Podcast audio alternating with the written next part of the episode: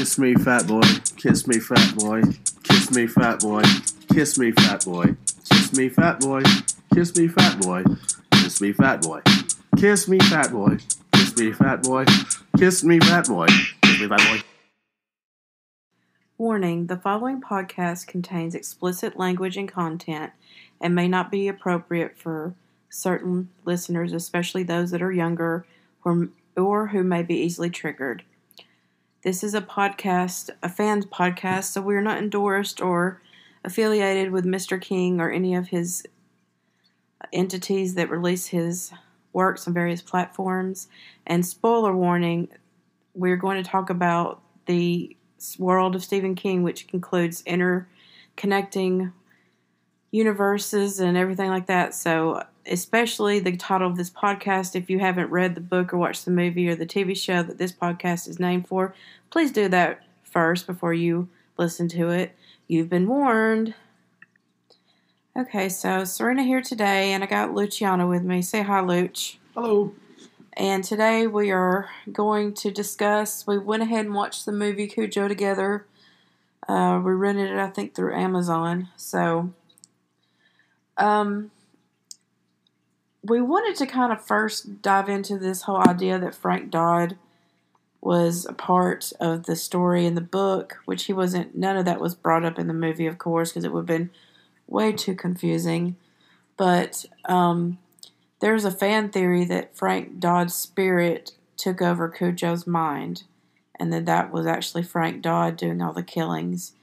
But I don't. I understand the idea that if he'd been bit, he he definitely had rabies because at the end it says he had they you know they removed his head and tested it for rabies. He had rabies, and then the the mom that Donna who survived had to have rabies treatments.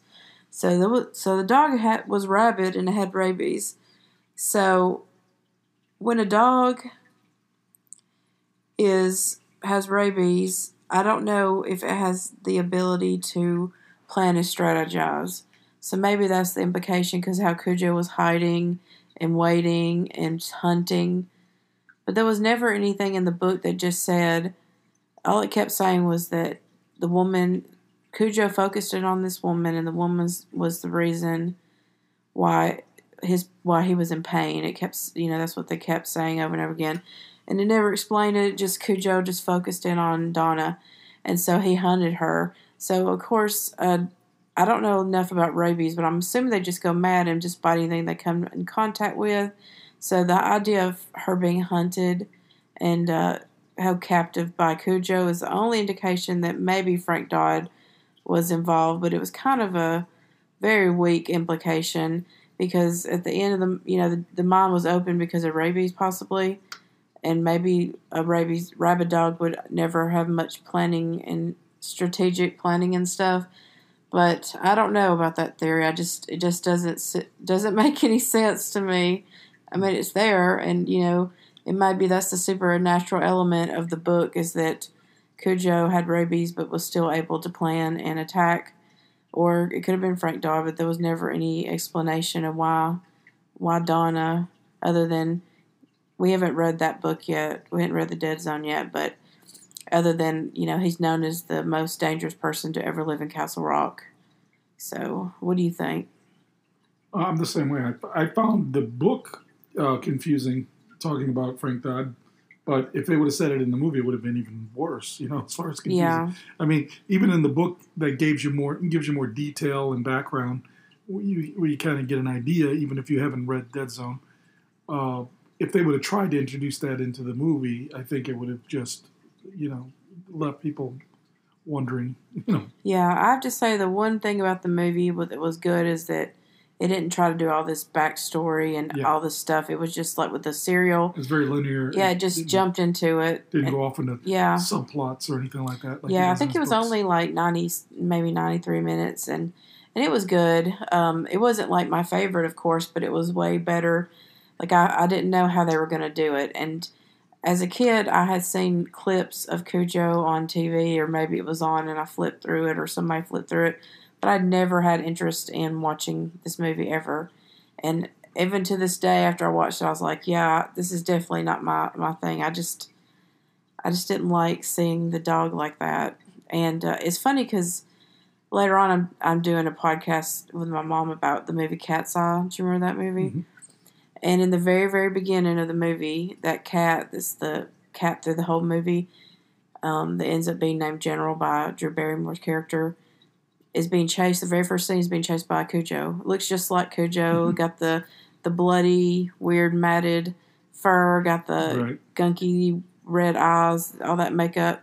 That was the very beginning, and then the cat almost gets hit by a car, Christine, the, the Christine car, you know. Yeah. So it's just really funny because it was just kind of like a nod to the different things. But you know, Cujo is basically be kind of becoming, even though the night the movie and the book are not so much talked about, the term Cujo for everybody knows it at a certain age. Maybe kids don't know, but we all use that to mean a rabid dog now. Yeah. Or anytime we see a dog that's kind of violent, yeah, like oh Cujo yeah, exactly. you know, it's a it's become a name that's uh, synonymous with yeah. you know crazy dog. Exactly. So they did things a little bit different with the storyline. Um, they started out with, uh, you know, basically jumped right into it where the little um, little boy was scared. Um, the little boy is played by uh, what was that kid's name? Danny. Kid from Who's the Boss? Yeah, Kid from Who's the Boss. I think it's how you say this is Danny Pitaro was Tad. Dee Wallace was Donna Trenton. Daniel Hugh Kelly was Vic Trenton, which I've never seen him anything else. Um, Christopher Stone was Steve Kemp, and then um, that's pretty much the main people. They had the and oh Billy Jacoby was Brett Camber, and he um, he was in Golden he was in Golden Girls. That just gave me such such a, made me laugh so hard because um, I'm pretty sure he was in Golden Girls as always Golden Girls um, as David. So the the main the grandson that was bad that um, I think it was Janet's Blanche's grandson through Janet. so there's my Golden Girls reference, and I thought I recognize that kid, and he was really young. He he barely looked like himself. So anyway, um, so it starts out basically where uh, there's indications the car, um, the dad, uh, Vic takes, um, goes by the mechanic and he's like, "Hey, I need my car made, fixed something on my car." And the guy's like, "Man, I got like all these jobs ahead of you. It's gonna be days or weeks or whatever." Um, but you know, you can go to, to uh, o, o Camber's place and he'll help you out. He he gives you an honest. Uh, he doesn't overcharge you, and if he says it's gonna be twenty dollars, it's twenty dollars, and he he might be able to see you sooner. So he goes out there with his he had a son with him, and he goes out there and they see Cujo. I think the wife was there too. Yeah, the wife was with them too. They go out and they see Cujo, and the mom immediately is like scared. It's like oh, and and protective, but um, that's when the other little boy comes out. Brett comes out and says, "Oh, he's okay, sweet." I think he didn't. He wasn't he that said that because in the book he did. And so you know they're just like talking everything. Well, And then Ted starts pitting them. yeah, and then Tad's like, "Okay, he's sweet." Well, Donna is wandering around and she find runs into um, Mrs. Camber, and she looks kind of She- yeah. She definitely had that look of a beaten down country woman. But I felt like that's not how I pictured her. But I felt like it was a good representation. Can we uh, uh, stop there on that? Uh, that it was like no character we we pictured from the book looked like they did in the movie. No, It seemed like the casting director Except for the did not boy. read the book or Yeah, something. for real. Because nobody looked like I thought they should have. Yeah. I mean, Steve Kemp is supposed to be a hunk, and Yeah, we thought wasn't. neither one of us thought he was better looking than the husband. No. If that, you know, and then you know he had a beard, which is fine. I mean, there's good looking bearded men, but he didn't seem that good looking, you know, to be the hunk. Exactly. He was not the local heartthrob, that womanizer that everybody gets a piece of. Also, also from the book and the movie, I read the uh, the review, and the review says it's her ex boyfriend from high school. Now, I didn't hear or see that in the No, book. that's not. How do the they make that reference? I don't. I don't. It's not. She just had an affair with him because he was the local, he was the local his local tennis star. uh, yeah, everybody got and then it's piece of supposed, and then again, he's the local. You know, supposed to be ten, tennis star, yeah, but the husband beats him. yeah, and they're, they yeah they're playing tennis. They make it seem like so different. Like he just as happens to be around. He's a family friend instead of what he is, which is um, the local uh, squeeze that all the women get a bite of. He and he has like five different jobs. He's a poet. He's a he d- refinishes furniture and he's a tennis instructor. and he's so ugly, y'all. I'm not trying to be. It's just not attractive. I don't think he's ugly, but I, I think he was ugly as I a woman. uh, you know, if it wasn't a not- heartthrob, Vic, on the other hand, was run, running around without a shirt on. Right, I wouldn't cheat He on my all- husband over, you know, him. You Exactly. know what I'm saying? If you're going to cheat on your husband, find someone a little better looking. Well, you know that the, when women cheat, it's never for looks. Oh, That's a yeah. most people don't cheat for looks; they cheat for other reasons. But I mean, sometimes it is for looks, but in this case, it definitely wasn't for looks. Yeah. So anyway, um, yeah, there's like all this kind of like quickly, this things are happening. So they see, you know, they make the connection with, you know, the the Camber family. Then she, um, then Donna has her confrontation with Steve, where she's like, "It's over." I was just having well, they they were asleep together one more time. She's like, "I'm just having, you know, I'm done with it and everything."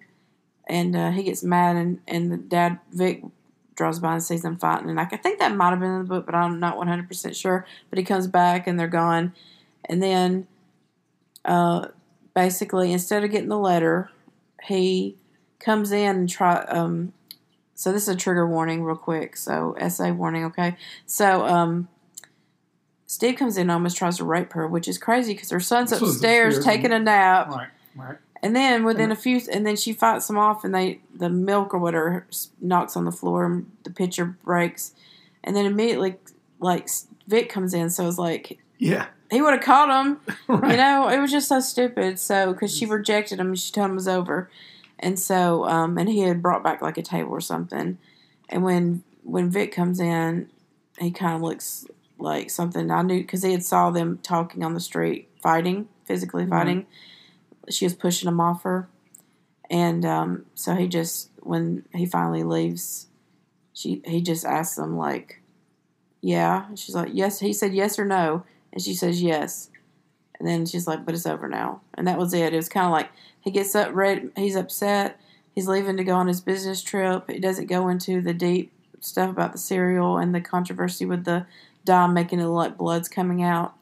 All that. It's just kind of like, okay, he's got to go to uh, work on a um, emergency campaign. You know, something's. It's, it's still in the story, but they don't explain what it is in depth. And so he's leaving, and she's chasing him down the driveway. Wait, wait, or whatever. And um, he's just like he's just kind of like, no, I don't know if I'm ready or not. Right. Well, then then he's gone, and that's when, of course, the whole. And then they do show that the child sees something in the closet, but they never talk about Frank Dodd. They just talk about, you know, there's nothing in the closet. Don't worry about it. But then they keep noticing that things are moved around, and they were talking about it and whatnot. But they just are not sure that had happened earlier before this big leaving scene because he's leaving to go on his business trip right after he finds out she's having an affair. So they didn't um, do too much, and then it shows into where the Cambers go out of town, and you know she's like, "Okay, we won the lottery," and he's all happy. It was changed up a little bit, but nothing that really hurt the integrity of the story. And then um, Cujo, it shows where Cujo goes, sticks his nose in a cave. Just, just he was chasing a rabbit. Sticks his head in the cave that's just a little bit bigger than his head. Gets scratched or bit by a like a bat, and he pulls out, and he's like, oh, you know.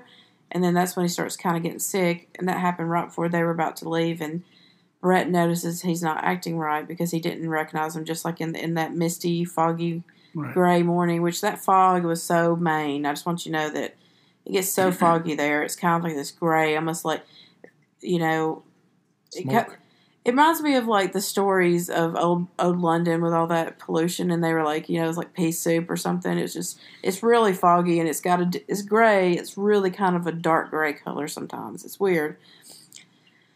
And so in the mist and all that stuff, he had that confrontation where Cujo didn't seem like he knew him for a second, but then he woke up and realized it was him and didn't attack him. And then he tells his mom, you know, we're ready to leave, but I'm worried about Cujo. And she's like, don't say anything. Just kind of like the same in the book.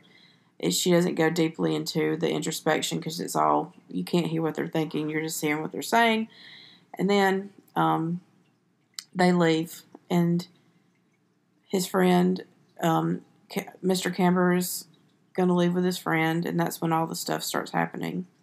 So.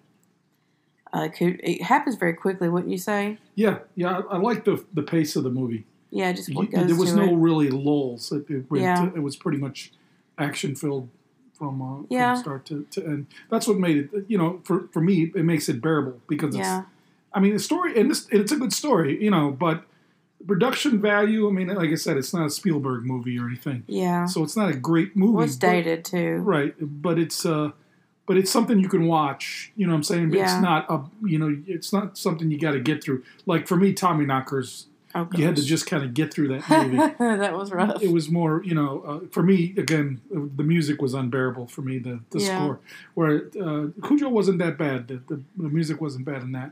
yeah, Uh, and and and uh, and whatever it was scary parts, the music was scary. You know, yeah, so it was you know it actually felt you know fit the bill. But uh, anyhow, the first uh, the first killing uh, was the uh, the neighbor yeah, guy, and uh, we we had some inter- there was some interesting dialogue there between him and the dog, um, because I mean, first of all, the dog attacks him and is just you know about to rip his throat out, almost killed him, and when he gets away from the dog.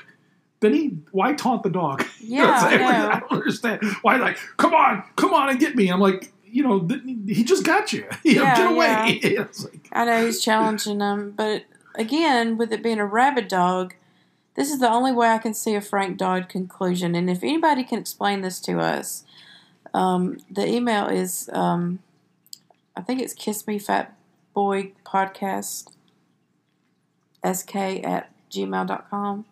If anybody, or find us on TikTok, if anybody can explain like in better detail about the Frank Dodd connection on Cujo, I'd really welcome that because the only thing I can see is that when that guy was taunting him, I just don't think a rabid dog would carry the way. It's just it's just going to keep attacking, attacking, attacking. Right. It's all instinct, but it's, it's beyond instinct because it doesn't even care about pr- protecting itself. no. It's just attacking, attacking, attacking. So the fact that he kind of was hiding and planning and getting people that that's the only Frank Dodd I can see. But and the other thing too, I don't know the story with Frank Dodd. He was a serial No. killer, Yeah. but did he have a specific, uh, you know, a person that he would kill? Women? Uh, I don't know. You know I'm saying? The only thing I saw was that he was just his goal was to be a big. Uh oh. Y'all, we might need to call nine one one. I'm just kidding. Got a little choked there, but um, the only thing I saw was uh, that his goal was just to kill as many people as possible. I don't know if he had a, a, a type, and I know that usually serial killers have a type or a thing. So usually, there's more to being a serial killer because there's like a mass killer and a serial killer. Serial killer fits a profile of certain things, certain elements, and then there's mass killers, you know, that just kill randomly. I don't, I don't know what Frank Dodd is yet, but we're definitely going to read that book and watch the movie. Um, but you know, I just didn't know. I, of course, like with Stephen King, everything's connected. So how would we know that we needed to know this ahead, of time? Um, maybe at the end of this podcast, when I decide to retire it, I can make a list of how what order to read these books in for you guys. But at this point, um, I just it's just you I'm just finding it out along with you guys. But anyway, yeah, I think that's the only Frank Dodd I can see is that he just wanted to cause chaos and kill people. So he might not even fit the definition of a serial killer as we understand now. But you know, people don't understand things like now we know more things. So when this was written in the late 70s, for example, when Tad started having a seizure, his mom, Donna, stuck her finger in his mouth to keep him from swallowing his tongue and he bit her finger. You don't swallow your tongue. You bite down on your tongue, possibly. But that swallowing your tongue is a is a old wives' tale. You know, it's yeah, it's an old wives' tale. It might look like they're choking to death on their tongue, but what it is is the noises they're making is the air, like they're going in and out, like they're tightening up because their muscles are tensing in their neck. Not that they're really choking. Um, anyway, so I guess it's possible that Frank Dodd was part of this, but who knows? But like you said, he was taunting him, and why would a rabid dog care about a challenge? And then with then he, when he killed Mr. Camber, he hid in the cellar. I, and, but I don't even think, yeah, they did that. He came out of that door, didn't he? So he hid in the cellar. He didn't go through all the trouble of closing the the windows and all the stuff like he did in the book. In the movie, he was just like goes in there, looks around. He doesn't know exactly what's going on. But does, he know it's Cujo? He never said anything. He just said something's. Ha- he just knew something's happening. Right. He went into the kitchen. He shut the door to the kitchen, and he gets the phone out, and he's looking through the directory for, um, the Yeah. num for the police, I suppose. And that goes, and it's just funny because it's like, but you know, that's something else that's dated because you know, I'm not sure when 911 started, but you would think everybody would know the um Yeah. the number for their local police department. m- maybe in in in, in the seventies, that not some maybe smaller towns didn't have nine one one service. yeah, but still. you had to actually call a number. But everybody usually police. knows it because usually it's something like one two three one one two two something like they usually get the most memorable number.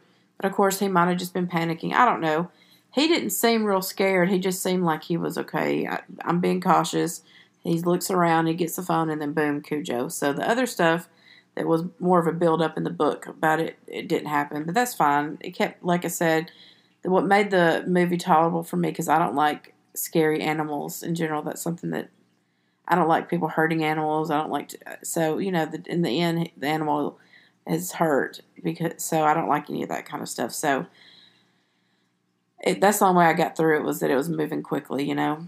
And so he so he kills uh, Mr. Camber and then he goes back to his house and that's when Donna and Tad show up with to the Pinto.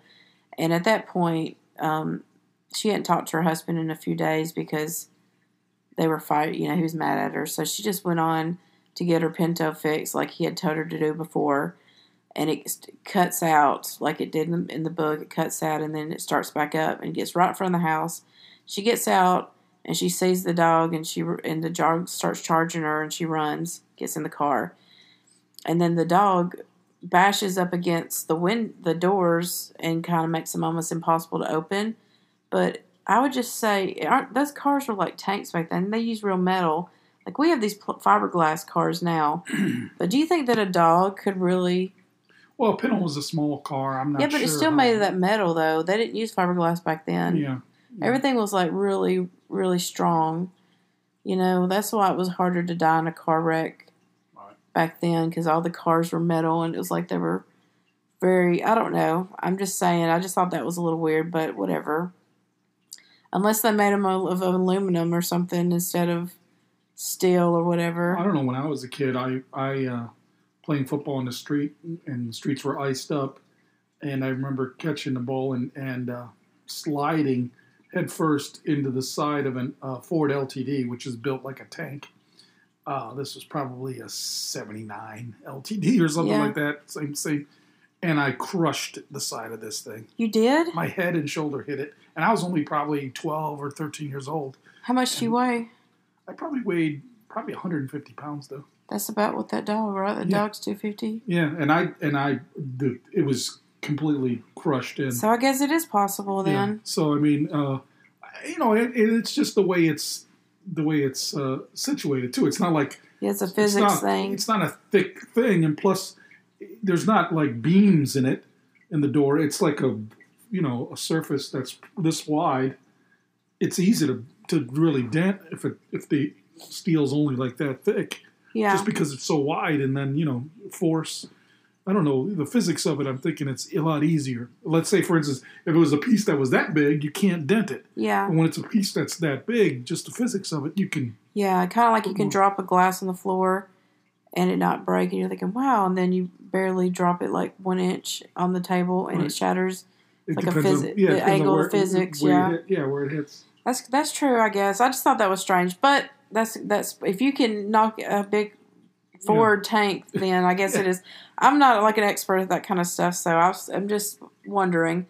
But yeah, so they start the whole process of being stuck in this car for what was it, three days, and um, the movie is different than the book because Tad lives in the end, which I'm kind of glad because I was like, I can't deal with this. Mm. But basically, she goes through the same thing where she's trying to get in and out, in and out, and she can't do it. And, uh, you know, the dog is going crazy because they have because she gets her son to pee through with the open door, and then he does have a seizure, and she puts him down. And this kid was such a good actor.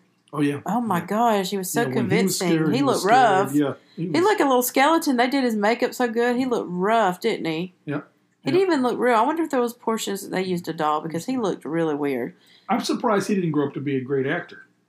Um, you know, who knows what happened, but you know, you would I think think, he, I think he just he was a child actor, and I think he just kind of found his own way. Different. I don't think he wanted to go further, but he's a good actor.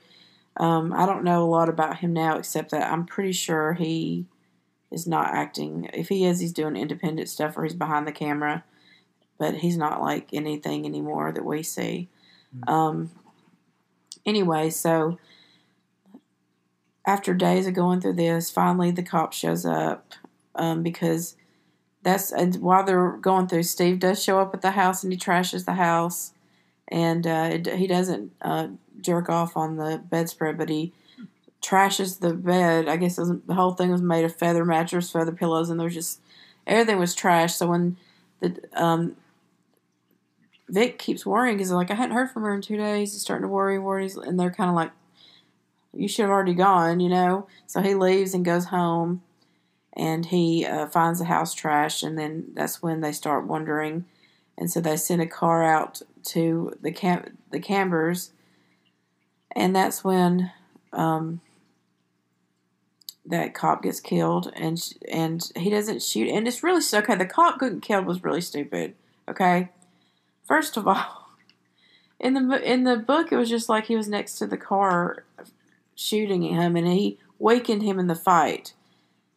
In the movie, they run into the barn, and the and the police, the the deputies, like doing acrobats, hanging from the pole like a beam inside of this old barn, like some kind of acrobat.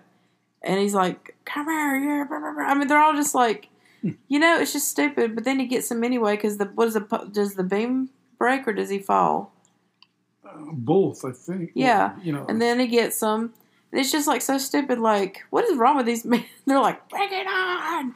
It's like what? And he never shot him. He never shot him. Yeah, he was reaching for the gun. Yeah, he was reaching for the gun, and I think it fell down. And then later, um, Donna ends up grabbing the gun. But what happens is that he ends up getting killed, and he drops the gun next to the car.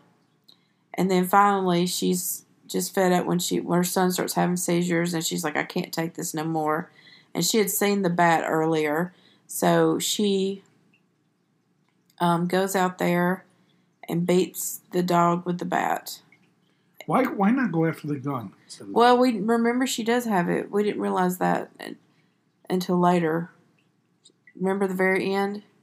I remember what she did at the very end. Yeah, she killed him with the gun, but I mean, We don't know when she got it. It doesn't show when she got it. oh really? Okay, I thought she was beating him with the bat first. And She- then, I think she bit him with the and bat, then, and then, and she then picked up the then gun. picked up the gun. But I'm saying, why not? Why go after the bat? Why not go after the bat? I think the the gun? gun was further away. Okay. Uh, anyway, she grabs the bat. She beats the Cujo to death, supposedly, and the Cujo. Well, actually, Cujo doesn't Cujo land on the broken bat. She breaks the bat. oh bat. yeah, that's right. She charges him. The brat breaks. She charges him, and he gets impaled. Right. with the- the broken he house. jumps on her, the Yeah, kind of like the classic um, being attacked by a vampire, werewolf, or whatever monster and, a movie. They jump on you, But you have the stake. and you have the stake, like in like in Lost Boys. He jumped on him. He had Yeah. the stake on him. Yeah. But anyway, so um, yeah, that's right. So they And go. he- but when he she did that, he wasn't dead yet. Still. Well, yeah, but well, she didn't know that. Hmm. So she goes and gets her son, and she thinks he's dead, and she's freaking out. She grabs him, and she takes him inside the house. She's grabbed the gun, and she's putting water. She's, She's like, trying to cool him off. she's trying to cool him off, but she's just like putting water in her hands and dripping it Yeah. over him, Why like- not just put him in the sink? or, just or grab a glass and pour glass over him. I mean, it's just like her little hands. It was just so stupid. oh, wake up, Tad. And then I think she starts doing CPR on him, which she did in the book. And uh, he actually wakes up. But then Cujo comes in there and she shoots him.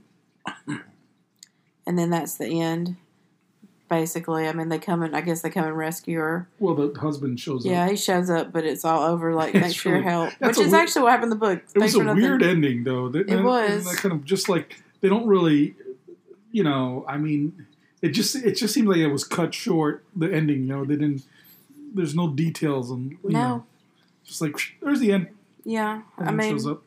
I guess that's an ending. I mean, now she did. Now she did get bit, um, in in the book and in the movie, and um, everything, but they don't really go into anything else. It's kind of like, okay, Dad, bye. We're family again. I'm so sorry.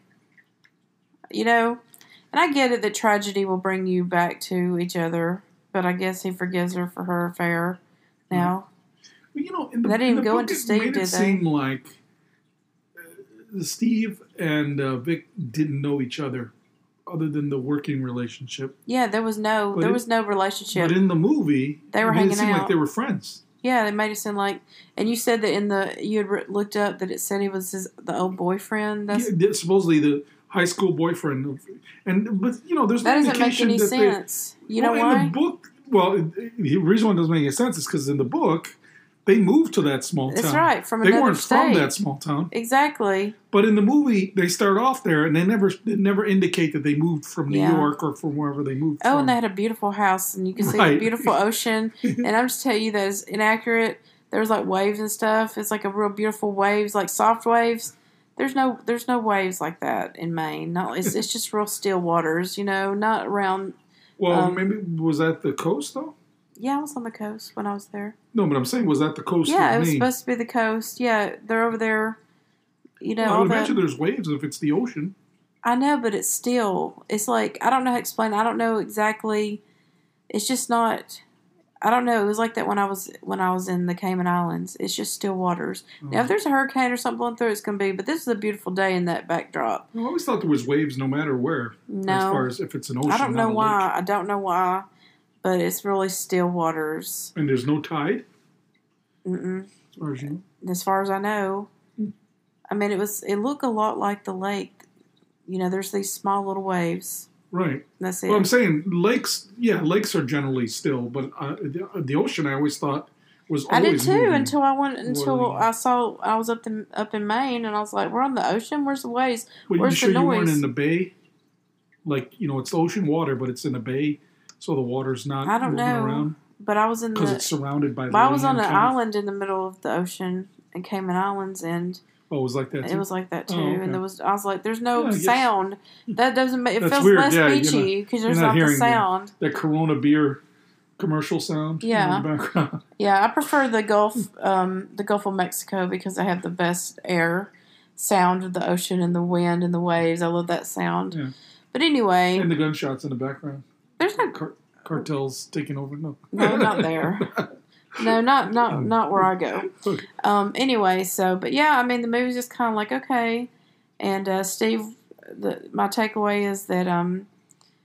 Steve, the character of Steve was the biggest letdown because he was so so not what we pictured. We were laughing about how he wasn't even what we pictured, but overall, I guess in my in my opinion, if you're a diehard Stephen King fan, you should read the book and watch the movie. Um, the movie gives you satisfaction in the way that the child does live. So you got that better. Um, you know, if you got really pissed off, you could see the alternate version of it. And then also the book is good because it gives that Frank Dodd background and it gives some background into what happened when you listen when you watch Need when you read Needful Things, you kind of get an idea of that that background and it's just part of the Castle Rock Yeah. history. Also, you you learn about the uh, the sheriff's deputy or the sheriff Yeah, what happens was to him. was his uh, was his partner yeah. too, and in the in the movie, there's no even mention of it. In Yeah. fact, that character is that his only. I don't. Was that his only role, or was he at the house too? He was. Wasn't he at the house too to see what uh, Steve Kemp had done? Was Um, it? Was he one of the? Sh- uh, I think he was. There was a couple of them though, because remember the um, one guy were like, "Where's he from?" He was like the in charge, and then they sent the deputy out. So I was like, but he wasn't even dressed like. He's kind of dressed like a detective wearing a suit, which was weird. You know that older guy were like, "Where's he from?" Oh yeah, yeah. He was Barney Miller's inspector. Yeah, that's it. And I was he was like, the inspector there too. and I was like, what is he doing? And he's like, oh, you know how these things are. You know, he's just like putting them down. And honestly, I've seen people who get that kind of treatment from police officers. I don't know if they do that anymore, but you know, who know people they're trying to keep you calm. They're not trying to put you down, but you know, they don't want you to overreact. So I guess that's what they're going for. But you know, it comes across really condescending when actors do it because it was oh, you know. But anyway, I guess I would recommend that um, if you're really into Stephen King, that you should do this. If you're just casually into Stephen King, uh, this is kind of a really weird out there movie, and I'm not really into it. I'm not a fan of the book or the movie. I felt the book was well written, and I enjoyed the in, like having the inner dialogue of the dog, and it made me have more compassion for Cujo than just seeing him as this rabid, horrible, rabid dog that's killed a bunch of people. So the book to me is better than the movie. What would you say? Yeah, book, book is definitely better than the movie. But the movie itself, like you know, um, when it first came out, it did not have very good reviews. Yeah. Um, and it didn't do well at the box, you know, that well at the box Yeah. office. But however, over the years, it's become a cult classic. Yeah, Uh, and I think the reason being is, I mean, can you think of another dog movie that uh, involves a vicious dog? There's really not too many of them. no, I think. So think this is like the staple. If you're going to watch a killer dog movie, this is the one to watch. yeah, if And that's so it's yeah. held up over It's a horror time. movie. If you want to watch a good horror movie, Yeah. it Yeah. is scary. It's it's And- and- tedious. And this is the, I would say, I want I don't want to say the height of Stephen King, but as far as movies coming out, it seemed like that that yeah, I mean it was it was like two months later after Cujo came out, Christine came out or something. yeah, It's yeah. like it's like you know he was One Stephen after King was another. putting, Yeah, putting them out there and uh, yeah. Because like back then, I think it was a lot less dramatic to make a movie. You just made the movie and you cut it. They didn't have to add all this stuff they do now and have to do all these Mhm. things that they yeah, do now. editing for yeah, six editing months for a year or whatever. I had to do go back. CGI stuff. And Yeah, maybe the only thing they do is they put it together and they go back and have them do voiceovers if the Mm. vo if the audio was too weak, but and then do some screenings. But it was it's you know it's interesting and I mean that's pretty much it for Cujo. Um, now I didn't like the casting. yeah, we the didn't like- casting we was. didn't like the wife either. No, Both of us, neither one of us thought Wait, she was. you hated her wardrobe. Oh yeah, her clothing was. I mean, I know it was it was the late seventies, early eighties, supposed to be, but the clothing just seemed. I don't know. It just yeah, I thought it looked fine. It looked classic eighties to me, but I hated her hair. yeah. She was pretty in the face and she had nice makeup, but I hated her hair, and you hated her clothes. Yeah, I, well, she kind of reminded me of Mia Farrow in Rosemary's Yeah. Baby. You know, uh, that was she had that similar similar look. Though They Mia just had the Farrow's- pixie cut. It wasn't to me. There was no other similarities Really? to me. Um, She, well, she had that.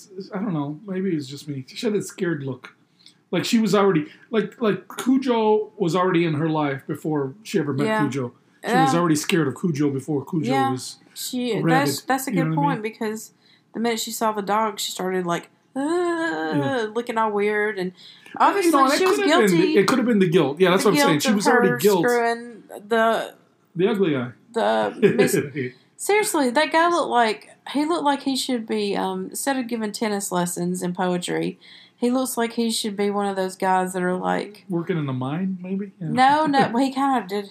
He looked. He just looked real hardy, like a lumberjack, Plus, he was but blonde. not but not hot lumberjack, like No. a real lumberjack. it was weird though. He's, he's, with. he was blonde with the you know blonde beard too. That's Yeah. not. That's a weird look. Too. Yeah, he just looked. blonde. He looked like the brawny man, but ugly.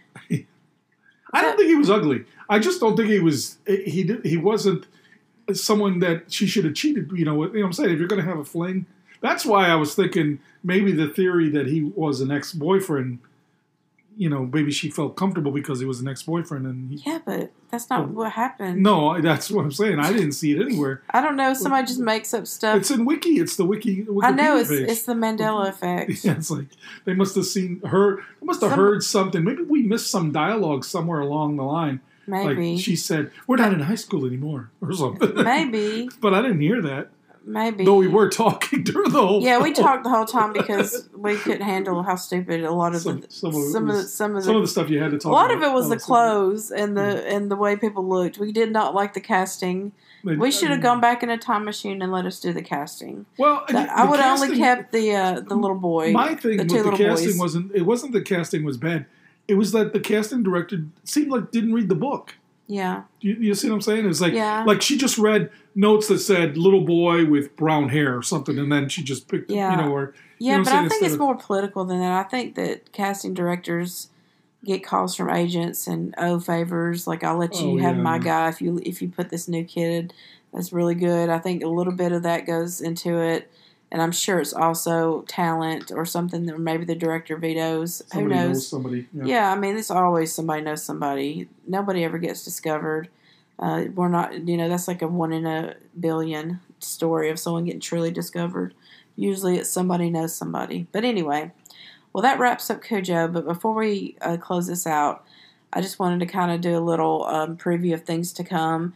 We're going to do The Shining, and we're going to do the first Dark Tower um, the gunslinger in that series. So I just want everybody to know that that we're not going to forget that. Now the tower's very involved and very deep, so we're not going to do them one after another. We're going to mix them in as we go through. So just so you, everybody knows. Um, and if we, one day if we get a huge catalog, we can group them off um, by you know like this is the Tower series, this is the Castle Rock series. But at this point, we're just going to go through them because um, that's how I was able to read them. I can't just go through the Dark Tower series because they're heavy. There's a heaviness to them, and sometimes I find myself having to back away and do a different book. Or when I was getting overwhelmed by a heavy book that really bothered me, I'm trying to think of there was a book that was really hard for me to finish. When I was going through that, I would go back to the Dark Tower series. So I always kind of was reading two books at one time with the Dark Tower series and um, I'm almost completely finished with it personally, but I stopped to wait on somebody to read it with me, so that's why um, I haven't read all of them yet. But I'm pretty deep into it. I'm almost towards the end. But I wanted everybody to know that there is going to be the Tower series is going to be discussed this season. Um, we're going to have 13 episodes per season, and um, we're just going to go forward. So um, that's it for today. You got anything else you want to add, Luch? That's all. All right, say bye, Luch. Bye. Bye bye. Have a great day, guys. Thanks for listening.